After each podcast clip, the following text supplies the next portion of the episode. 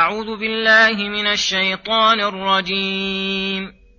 وليستعفف الذين لا يجدون نكاحا حتى يغنيهم الله من فضله.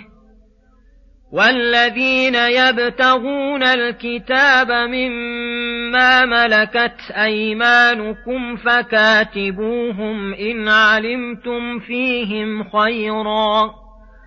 فكاتبوهم إن علمتم فيهم خيرا وآتوهم مما لله الذي آتاكم ولا تكرهوا فتياتكم على البغاء إن أردنا تحصنا لتبتغوا عرض الحياة الدنيا ومن يكرههن فإن الله من بعد إكراههن غفور رحيم ولقد أنزلنا إليكم آيات مبينات ومثلا من الذين خلوا من قبلكم وموعظة للمتقين بسم الله الرحمن الرحيم. السلام عليكم ورحمة الله وبركاته. يقول الله سبحانه وليستعفف الذين لا يجدون نكاحا حتى يغنيهم الله من فضله. هذا حكم العاجز عن النكاح. أمره الله أن يستعف أن يستعفف أي أن يكف عن المحرم ويفعل الأسباب التي تكفه عنه من صرف دواعي قلبه بالأفكار التي تخطر بإيقاعه فيه ويفعل أيضا كما قال النبي صلى الله عليه وسلم يا معشر الشباب من استطاع منكم الباءة فليتزوج ومن لم يستطع فعليه بالصوم فإنه له وجاء. وقوله الذين لا يجدون نكاحا أي لا يقدرون نكاحا إما لفقرهم أو فقر أوليائهم وأسيادهم أو امتناعهم من تزويجهم وليس لهم قدرة على إجبارهم على ذلك. وهذا التقدير أحسن من تقدير من قدر لا يجدون مهر نكاح. وجعل المضاف إليه نائبا مناب المضاف فإن في ذلك محذورين. أحدهما الحذف في الكلام والأصل عدم الحذف والثاني كون المعنى قاصرا على من له حالتان حالة غنى بماله وحالة عدم فيخرج العبيد والإماء ومن إنكاحه على وليه كما ذكرنا.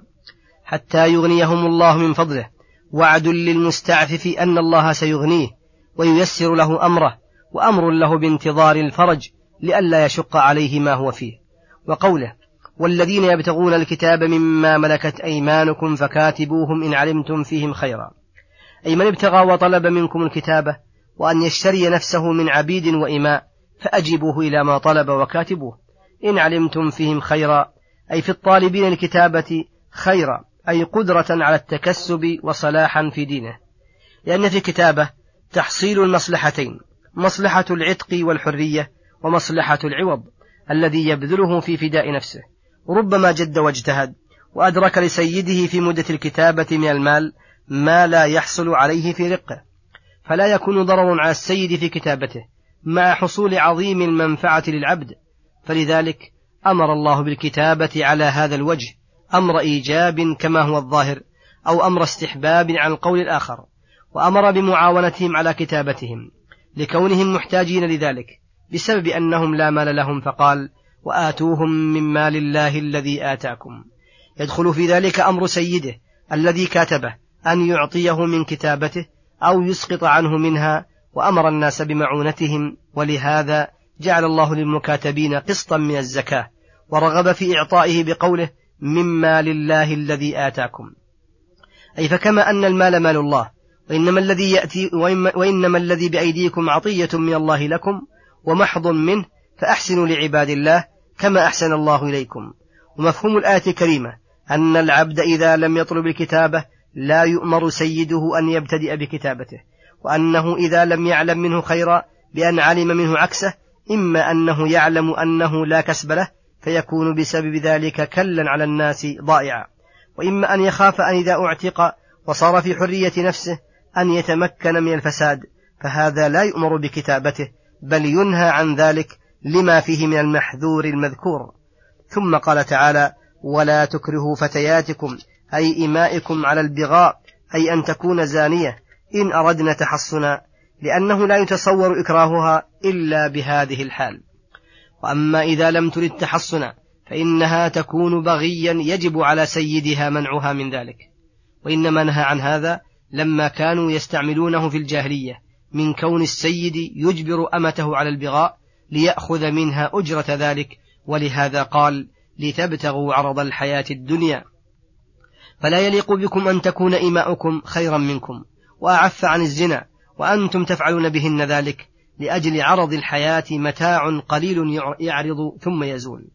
فكسبكم النزاهة والنظافة والمروءة بقطع النظر عن ثواب الآخرة وعقابها أفضل من كسبكم العرض القليل العرض القليل الذي يكسبكم الرذالة والخسة. ثم دعا من جرى منه الإكراه إلى التوبة فقال ومن يكرهن فإن الله من بعد إكراههن غفور رحيم. فليتب إلى الله وليقلع عما صدر منه مما يغضبه. فإذا فعل ذلك غفر الله ذنوبه ورحمه كما رحم نفسه بفكاكها من العذاب وكما رحم أمته بعدم إكراهها على ما يضرها. ثم قال سبحانه ولقد أنزلنا إليكم آيات مبينات ومثلا من الذين خلوا من قبلكم وموعظة للمتقين. هذا تعظيم وتفخيم لهذه الآيات تلاها على عباده ليعرفوا قدرها ويقوموا بحقها فقال ولقد أنزلنا إليكم آيات مبينات. أي واضحات الدلالة على أن على كل أمر تحتاجون إليه من الأصول والفروع بحيث لا يبقى فيها إشكال ولا شبهة.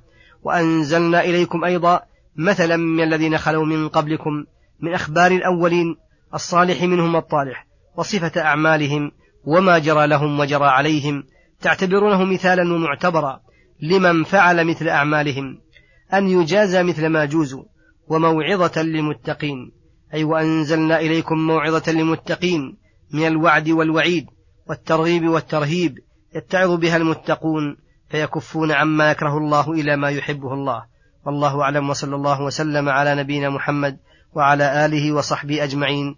وإلى الحلقة القادمة غدا إن شاء الله. والسلام عليكم ورحمة الله وبركاته.